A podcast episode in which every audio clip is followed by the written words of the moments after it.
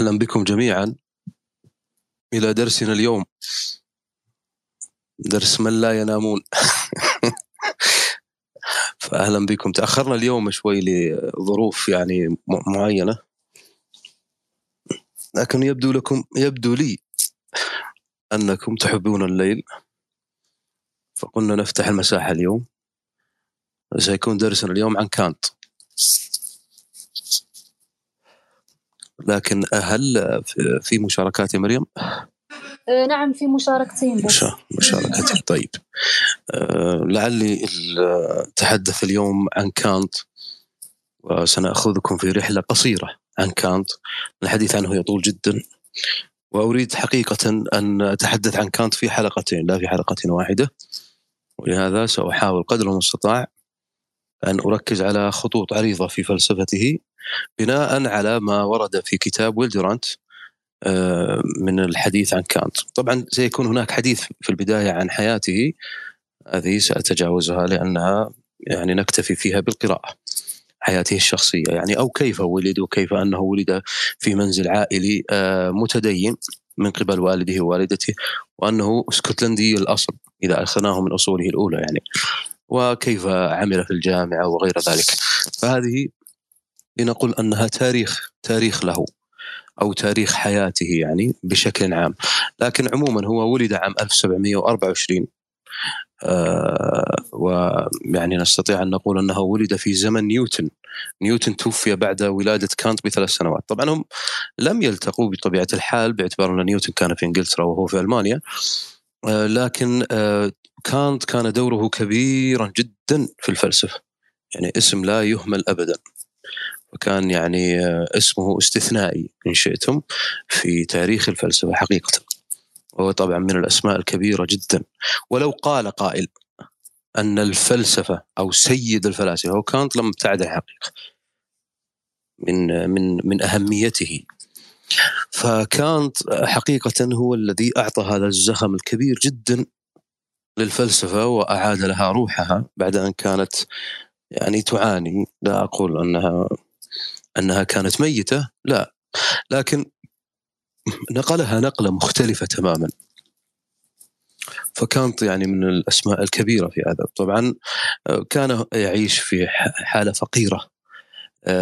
حياة أو لنقل حياته وأسرته كانت أسرة فقيرة متدينة.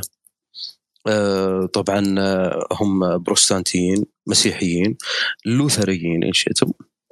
ويعني آه، طبعا العقيدة أقصد عقيدتهم الأساسية اللوثرية، طبعا اللوثرية بشكل عام هي التي تقول بأن الإيمان يبرر أو لنقل أن الدين محله الإرادة للعقل.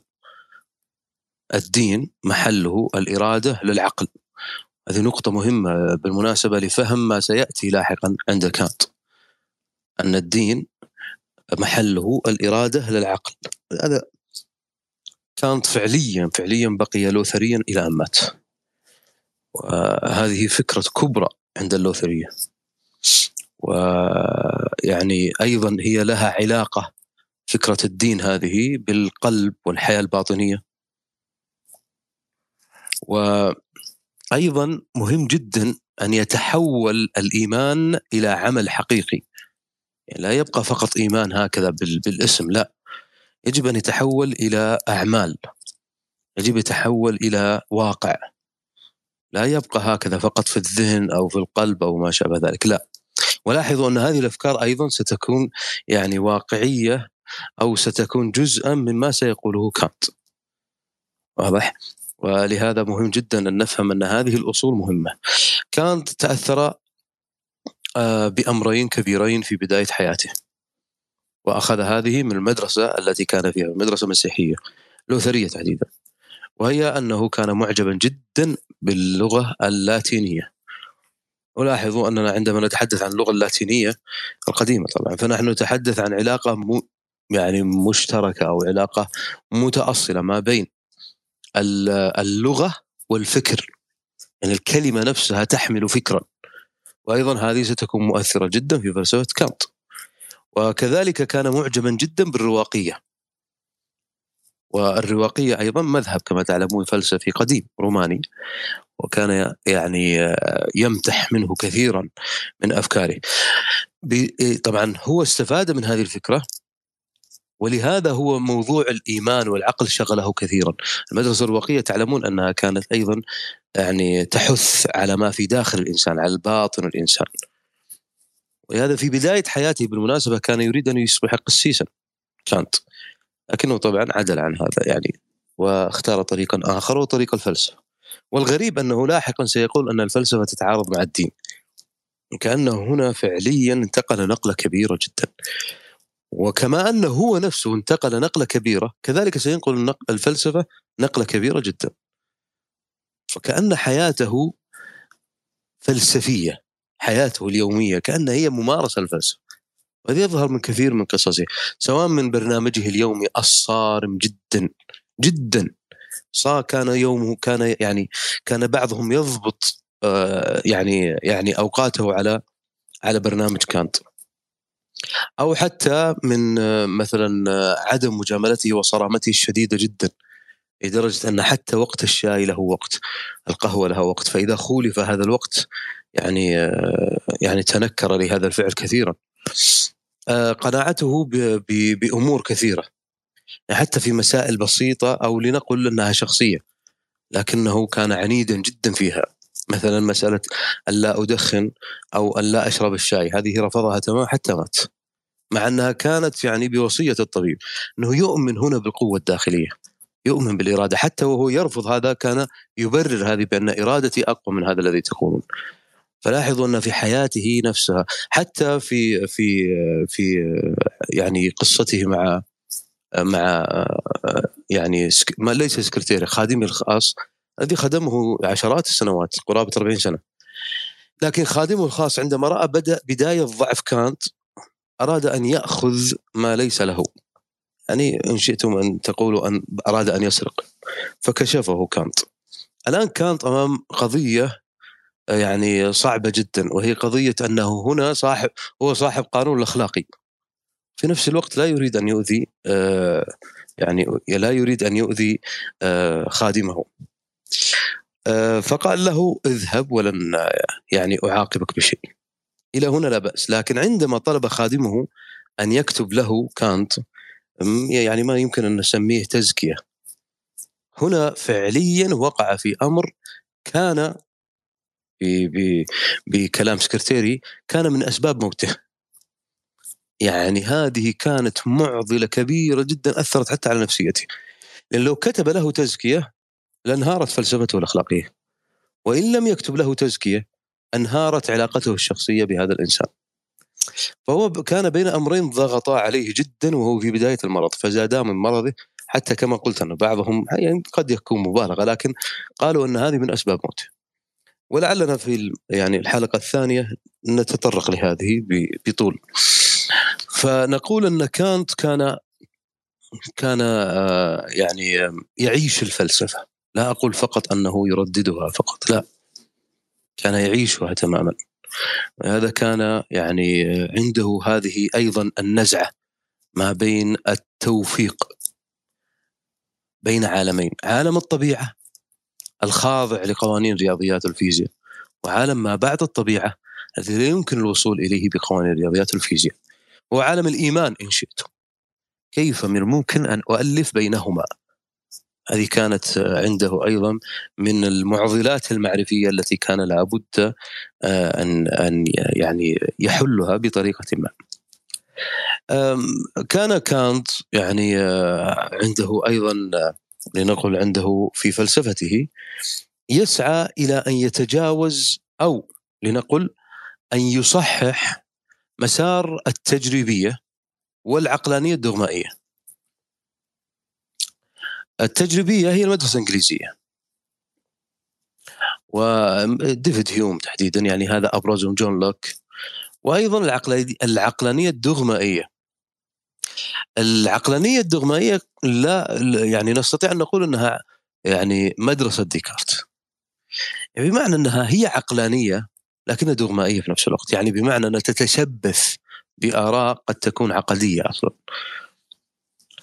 فكان هو يريد أن يصحح المسار الذي انتهجه هؤلاء وهؤلاء، كان عنده تعارض أو معارضة أو اختلاف مع هؤلاء وهؤلاء. فكان يريد فعليا أن يتوقف عند هذه الفكرة. وأن يؤسس لما من شأنه أن يغير الفلسفة.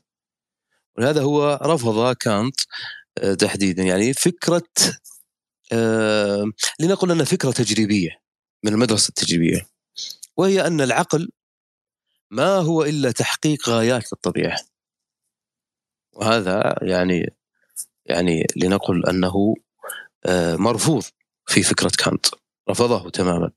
واحتج بذلك على ذلك بعدة حجج. آه، حجج منها أن لو كان العقل وهذه حجة القيمة يقال لو كان العقل لا يفيد إلا تحقيق غايات الطبيعة فلا وجه لأن يكون له قيمة أسمى من الحيوانية. إذا كانت هذه غاية الغاية نفسها. أيضا هناك حجة أخرى ما تسمى حتى هذه من قديم من أيام الإغريق حجة الخلف. يفترض إذا كان هذا عمل العقل وغايته أن تكون الطبيعة اختارت الغريزة لا العقل بمعنى أن الطبيعة تحقق غاياتها بالغريزة. هذا أولى وأثبت. بدلا عن العقل هناك حجة أخرى أيضا هي أن العقل لو افترضنا يعني أن العقل آه، لم يكن إلا ملكة للوسائل فهنا سيكون عندنا تعارض. تعارض بداخل ذات العقل. ما هو ما هو هذا التعارض؟ تعارض بين نوعين من الغايات طبعا. نوع حيواني ونوع أخلاقي. يعني هناك أي إنسان سيتنازع بداخله نوعان. أعطي مثال.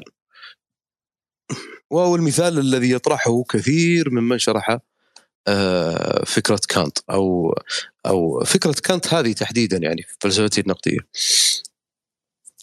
وهي فكرة الإنسان لنقل شاب رجل بلغ آه، أو وصل حد البلوغ سن البلوغ. إذا أخذناه كفطرة كيعني بيولوجيا إذا أخذناه آه، بمفهوم الطبيعة بمفهوم الحيوانية فهو في هذه الحالة يستطيع الإنجاب. هذا بيولوجيا يستطيع الإنجاب. هذا اللي نقول أنها نوع نوع حيواني بداخله الآن تحقق. هناك نوع آخر أخلاقي. وهو أن الثقافة تقول لا هذا ما زال صغيرا على الزواج والإنجاب. فيكون بين أمرين. هذا تنازع الآن. تنازع بين الأمرين. هذا التنازع الذي يقول أن البيولوجيا تقول أنت تستطيع الزواج والإنجاب.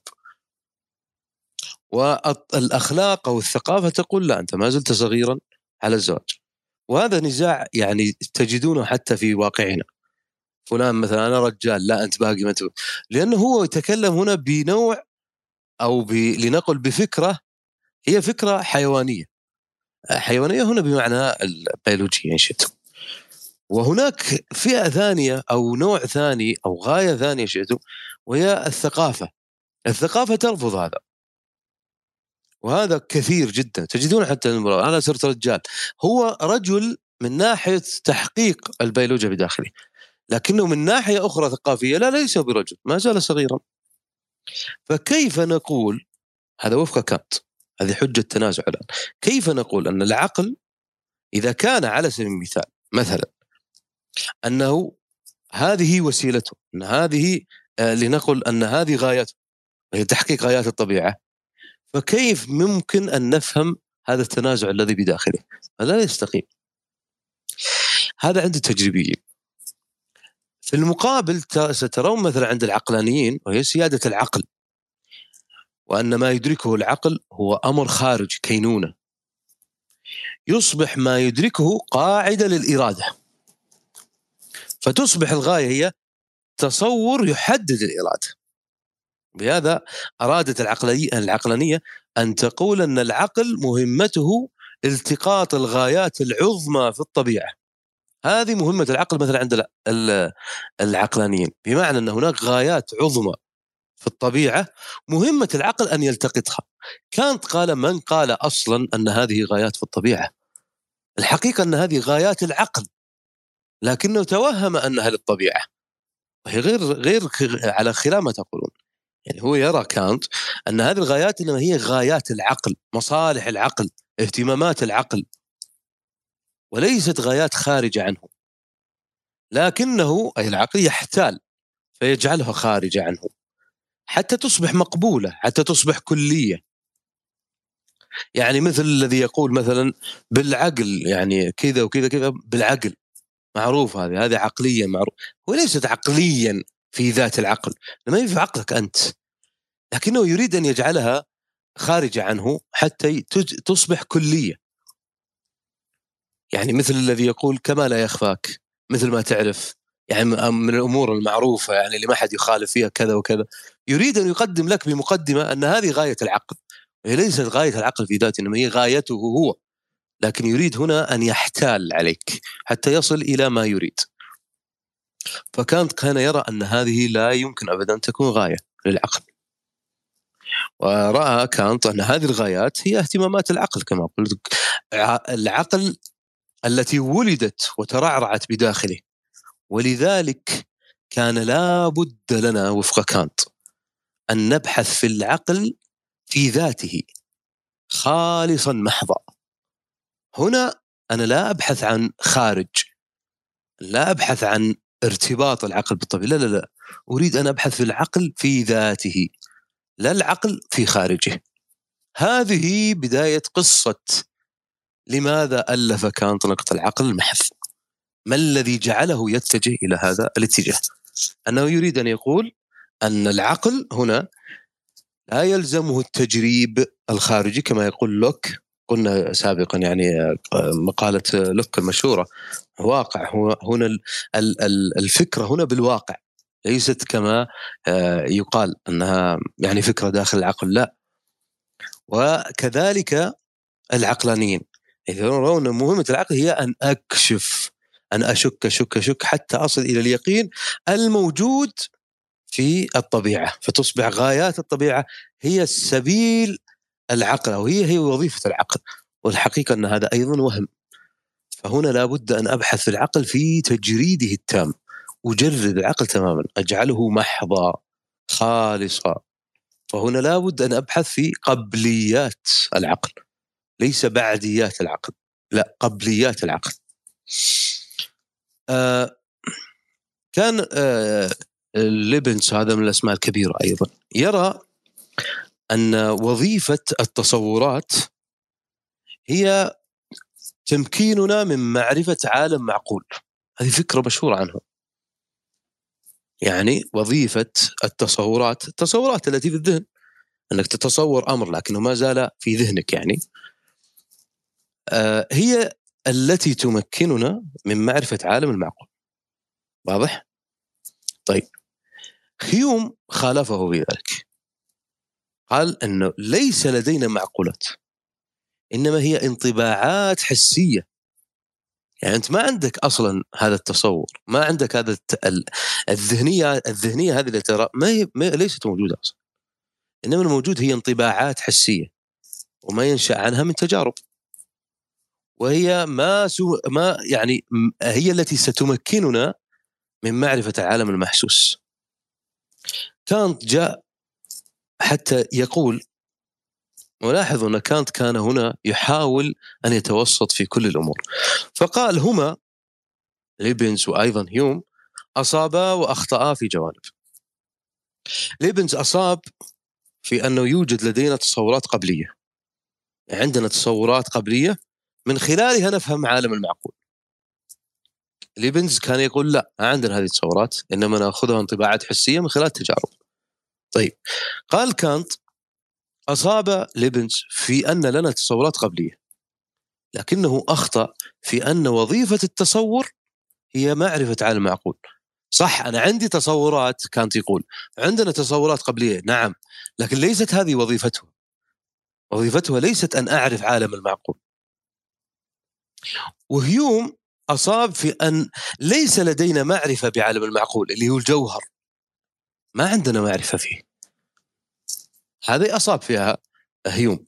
لكنه أخطأ في تقرير أن الانطباعات الحسية وكذلك التصورات التجريبية كافية حتى تمكننا من معرفة العالم المحسوس قال لا هذه ما ليست كافية. إذا هنا جاءت فكرة كانت الكبرى أن نعرف الظواهر لكن لا يمكن أن نفهم أو نعرف الجوهر.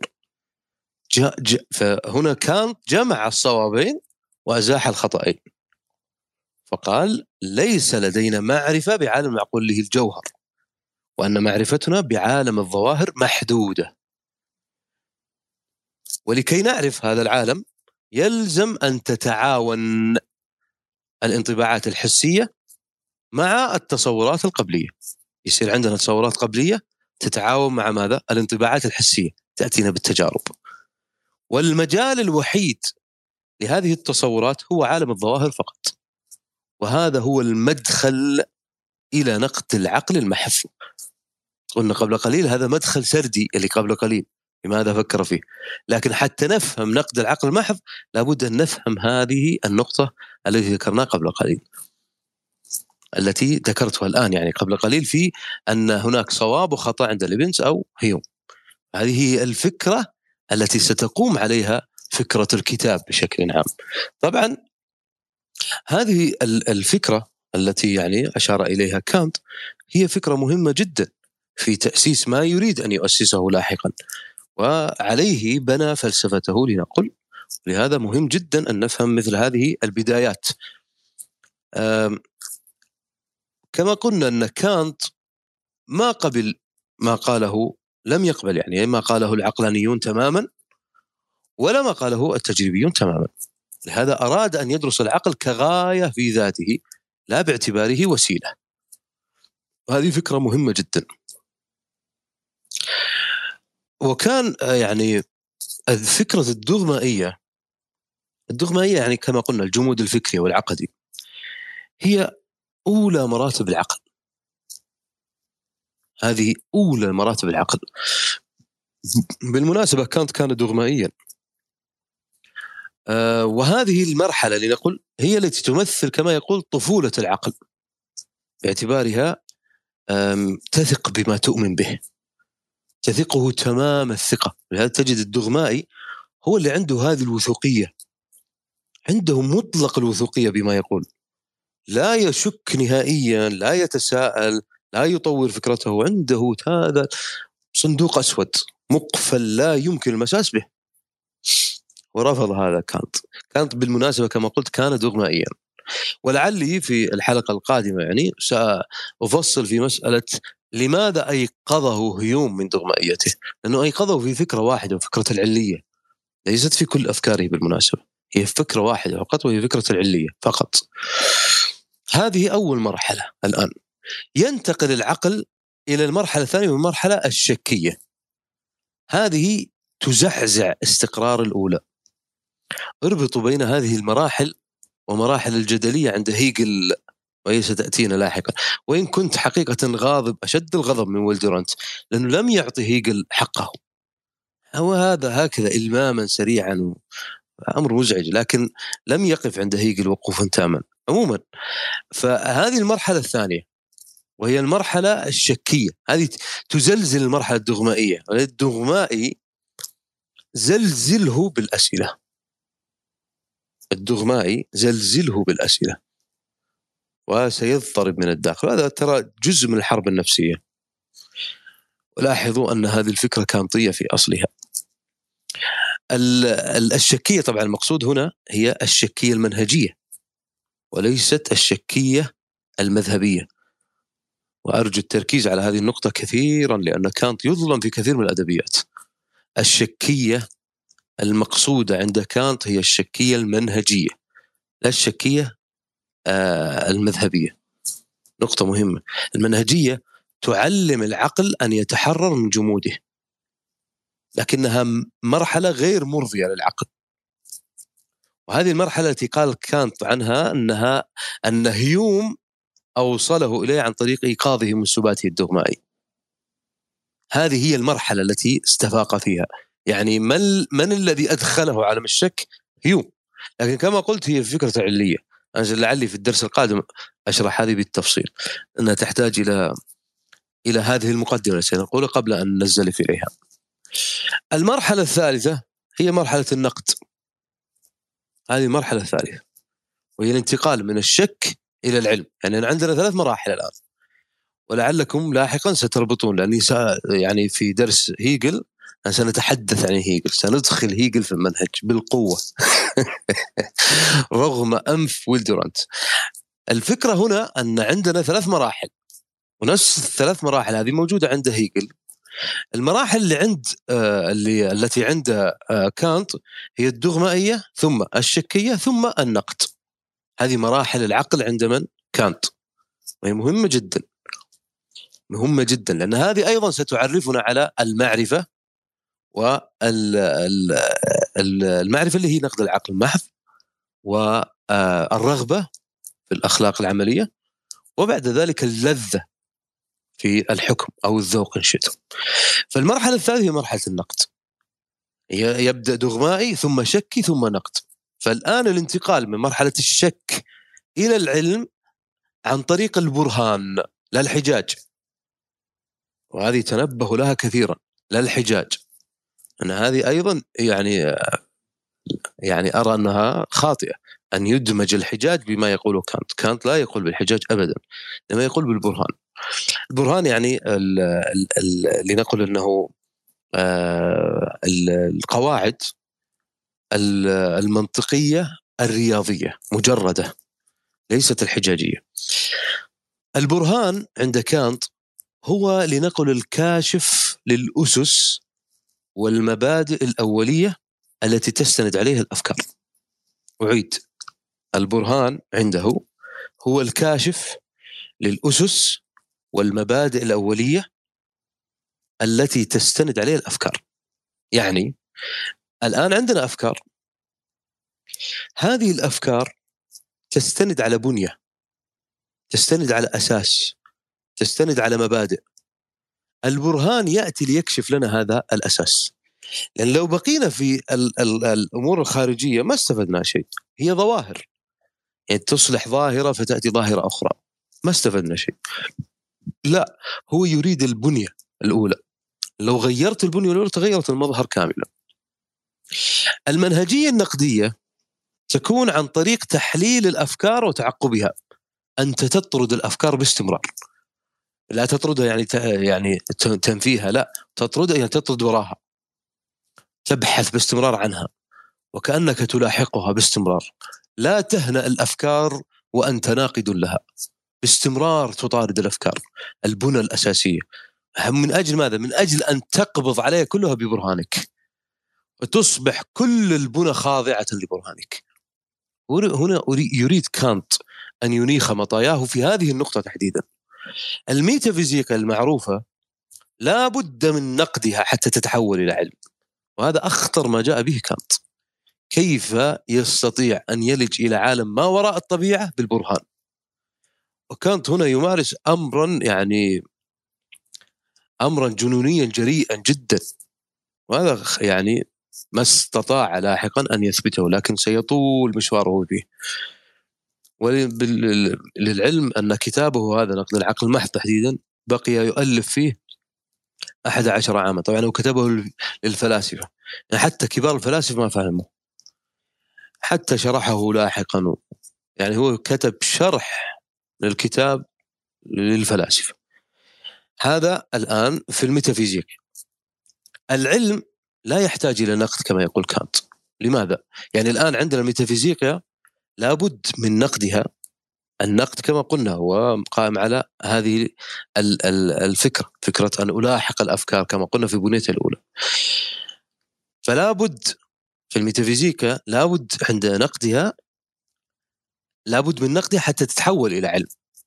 هي ليست علم الآن. فلما أنقدها تصبح علم. لماذا؟ لأنني أوجدت هذه البنى. العلم لا يحتاج إلى نقد كما يقول كانت. لماذا؟ لأنه قام أصلا على المنهج والبرهان يعني هو نفسه قام على منهج البرهان. وليس على أمر لنقل إيماني فبما أنه قام أصلا على البرهان فلا يحتاج وفق كانت لا بد أن تخضع الميتافيزيكا إلى نقد العقل. فالعقل هو لنقل من يحدد الحدود التي لا ينبغي تجاوزها.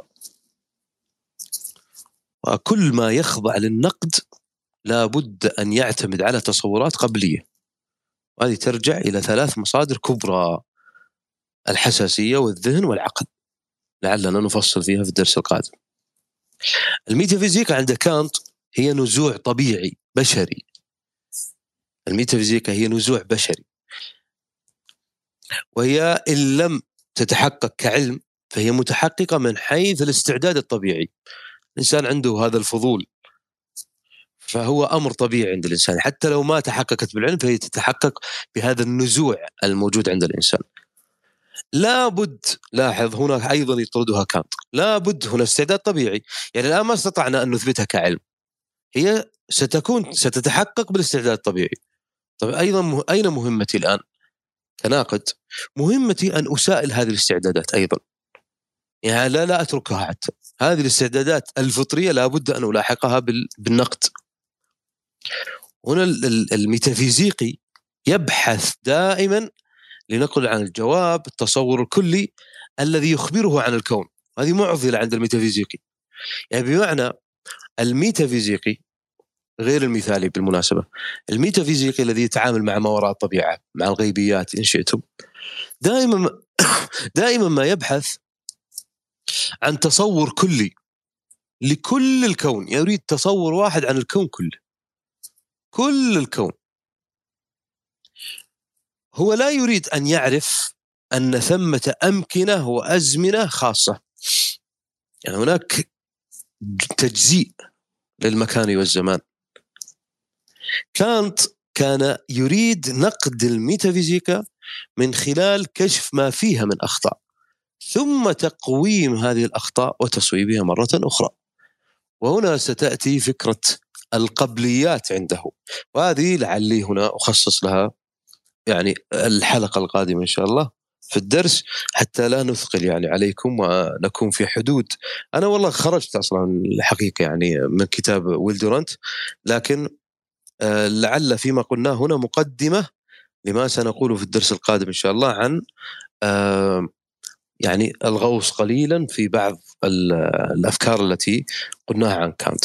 ولهذا أنا حريص أن أبقى هنا في يعني لعلنا تحدثت الآن فيما يقرب الساعة واقل بقليل في مقدمات للدخول إلى عالم هي آه كانت.